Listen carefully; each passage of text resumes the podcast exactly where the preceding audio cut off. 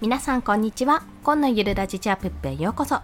このラジオは仕組みとスキルで月30万を稼ぐを目標に日々の気づきと学びをシェアする番組となっております。はい。ということで本日のお話は SNS のフォロワー数が気にならなくなる3つの思考法についてお話をします。まあ、思考法というか考え方ですね。で、冒頭でちょっとお知らせなんですが、え生活音、娘や息子の声が混じるかと思いますのでご了承ください。申し訳ないです。はい。ということでね、まあ、私自身このいいねやね、フォロワーさんの数の増減、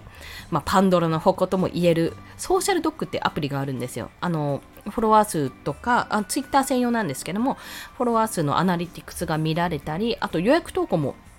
有料版を使えばね、もっと自由にできるらしいんですけども、まあ、無料版でも予約投稿が1日1回とかかな、できるようなあのアプリがあるんですよ。それを見るとね、あの誰が外れて誰が入ったかみたいなのが、ブワーって時系列で出るんですよ。恐ろしいことに。それ見てね、あ、なんかすっごい減ってる。え、この人、私のフォロー解除しちゃったの？みたいなことも知ってしまうわけなんですよね。ちょっと切ないですよね、そこ。まあ、ただ、そんな風にね、一憂する気持ちもものすごくわかるし、私自身も経験してきたし、今後おそらくね、またね、この波は来るとは思ってるんですよ。自分の中で。来るとは思ってるんですが、でも、あの、この考え方をすると、フォロワー数全く気にならなくなるよっていうところなので、もしよろしければ、ちょっと今気にしてるなって方がいらしたら、お試しいただければと思います。はい。ということで、まあ、この放送のポイント、3つの思考法ですね。先に申し上げますと、1つ目は、暇をなくすということです。仕事を忙しくするですね。言い換えると。2つ目は、ご縁がなかったと割り切るというところ。そして最後は、運用代行しているつもりで運用するというところです。暇をなくすと、ご縁がなかったと割り切ると、あと最後が運用代行しているつもりで運用するというところ。こちらの3つについて1つずつ解説をしていきます。まず、まあ、暇をなくすってところなんですが、基本的にいいねとか、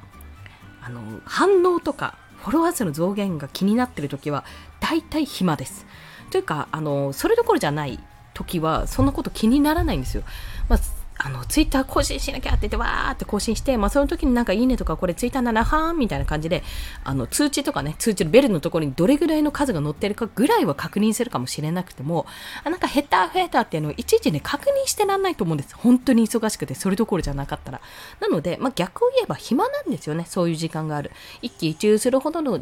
時間があるってことは暇になってるってとこなので、もうこれは完全に作業しましょうっていうところです。はい。まあ、過去の自分にも言いたいです。というのも、本当に私気にならなくなった時期があったんですよ。つい最近、あの、体調不良で死にかけてた時に、もう看病疲れとか自分も体調不良だし、なんかでも子供元気だし、どうしたらいいのみたいな状況になった時は、全くもって気になか気にならなかったんですね。全く更新してなくて、あ、もうこれフォロワーさんめっちゃ減っただろうなとか、離れただろうなとか思いながら、もう仕方ないと思って割り切っていたら、まあ、そこはですね、あの気にならなかった。まあ、それどころじゃなかったんで。なので、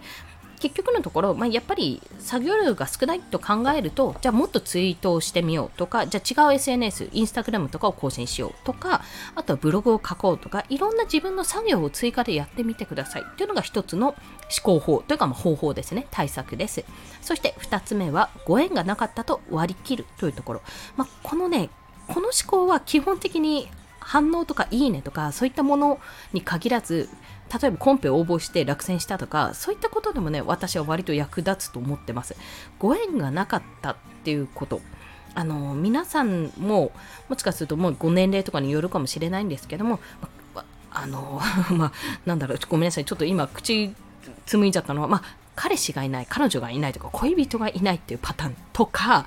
例えばね、ちょっと私自身があんまり経験がないので、こういうこと言うのもなんかあれだなと思ったんですけど、あとはなんか就職、自分の希望の就職先に就職できなかったとか、そういった経験っていうのは、まあなかなかあるかと思うんですよ。あったかと思うんです。過去形の方もいらっしゃるかもしれません。ただ、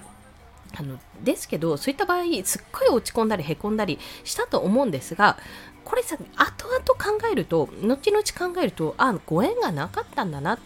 て思いません？なんかその時にじゃああの時の彼氏と結婚していたらとか、あの時の例えば志望校に受かっていたらどうなっていたって考えたことはあるかもしれませんけどもしそれであああの時受かってたら今の自分こんな風になってなかったのになって思ってる方がいたらそれはね全くもって別の問題なんですよ。そこの私の考え方としては基本的に自分の過去も変えられないしじゃあ過去に戻って何か変えられるんだったら何か変えたいかって言われたら特にないですよね。まあ、あるか、強いて言うならば、小学校高学年ぐらいからもうちょっとおしゃれを学びたかったってところはある。そこかいって感じですけど、もっとちゃんとおしゃれすべきだったってところはね、すごくあります。でも、まあ、そんなもんなんですよ。大学も第一志望受からなかったんですけども、もうめちゃめちゃ近いし、驚愕だし、最高の環境だったはずなのに、まあ、受からなかったんですよ。受からなかったんですが、でも私、あの、2番目に応募したところに受かって、すごく、あの、その時に付き合っていた人たちと、あの、友達ですね、と、あの、今でも交流があったりしますし、大人になってからもあったりしましたし、一重にご縁なんだなって感じることはすごくあります。まあ、あの時、例えば公務員が受かっていたら、私絶対フリーランスになろうなんて思ってなかっただろうなとかも感じますしね。なので、まあ、フォロワーさんが減ったり増えたりあのずっとお付き合いのあった方が離れてしまったとしてもあご縁がなかったんだなってそういう今は縁がつながってないんだなっていうふうに感じると、まあ、なんかちょっと寂しい気持ちはあるかもしれないけど、まあ、気持ち的には割り切れるっていうところですね。そして最後が運用代行しているつもりで運用するってところです。もうこれがねあのこの視点がやっぱり一番重要だと私は感じております。というのは SNS をするにあたってこれビジネスで運用するにあたってですね例えばもう趣味アカウントとかでも反応が欲しい、とにかく反応が欲しい系のアカウントだったらそれはちょっと話は別なんですけども、基本的に自分はこれでビジネスをすると。まあ、何かしら自分という商品を、まあ、メディアを立ち上げてそれを運用するって気持ちでやる。って考えるとねすごくそのいいねとかフォロワー数は別の意味で気になるようになる。そして別の意味で気にならなくなるってところです。承認されたいとか認められたい。自分というアカウントを通して自分を認めてほしいって気持ちになるからなんかフォロワー数の増減とかですごい一喜一憂してしまうんですけどもそこはそうじゃなくてあ自分は運用代行しているんだと。自分というメディアをほん本当なんていうのかな。アイドルプロデュースと一緒なんですよ本当。なんかちょっと距離を離して自分はどんな人間なんだどういうふうにプロデュースをしたら受けるかなって考えるんですよ。自分というアイドルを育てるために。でどういうふうにしたらいいのかなってもう本当にこれは芸能事務所のような気分ですよね。プロデューサーとかマネージャーとかの気分で。どういうふうにしたらいいかって考えながらやるとそのいいねのああいいねつかなかったよ今日もっていうのが例えばあの自分が認められなかった自分というアカウントが認められなかったはあって感じるかそれともあこのいいねだとお客さん受けが悪いからどういうふうにしたらいいのか次の手を考えてみようと思うかの違いになります。それって考え方全然違いますよね。ああ自分が認められなかった自分のツイートが誰にも反応をもらえなかった悲しいって思うかこのツイートだと反応が得られないということは次はこっちの視点で同じ内容だけどこういう切り口でツイートしてみよう。それについて検証してみようと思うかの違いってだいぶ違うんですよそこで。で精神的にも、まあ、結果としてもあの次へ次のステップで進むためにはやっぱり後者の方がいいわけですね。客観的に自分のアカウントを見るっていうところ。でそうするにはどうしたらいいかっていうとすごくだから客観的って難しいんですけども自分の SNS のアカウントを私でコンっていうアカウントを運用代行してるつもりでやるんです。コンをプロデュースするんです。のぶたをプロデュースみたいですけど、今後プロデュースする感覚でやってみると、あ、ちょっとこの路線じゃ違うから次こっちの路線でやってみようとか、そういったね、判断もできるようになるので、ぜひこの考え方はおすすめです。ということで本日は SNS のフォロワー数が気にならなくなる3つの思考法についてお話をしました。ざっくり3つまとめますと、1つ目は暇をなくす。まあ、とりあえず作業量が少ないってこと。そんなこと考えられなくなるくらい作業をしてしまえっていうお話です。2つ目はご縁がなかったと割り切る。これはあらゆるね、フォロワー数だけじゃなくて、あらゆる行動に対して、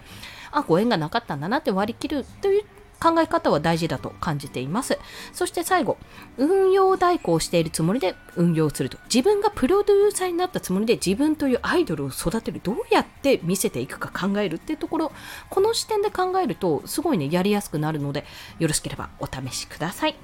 ということで本日の合わせて聞きたいは、まあ、そこまでなんで SNS をガチろうとしてるのか、まあ、ガチるための SNS をガチるためのツールにしたい人はこちらというところでブログの記事ですね。初心者必見 SNS を仕事にする方法という記事を書いております、まあ、ここで言いたいのは、まざっくりね3つのまとめにして書いているんですけども最後の方に私が参考にしている資料無料有料合わせて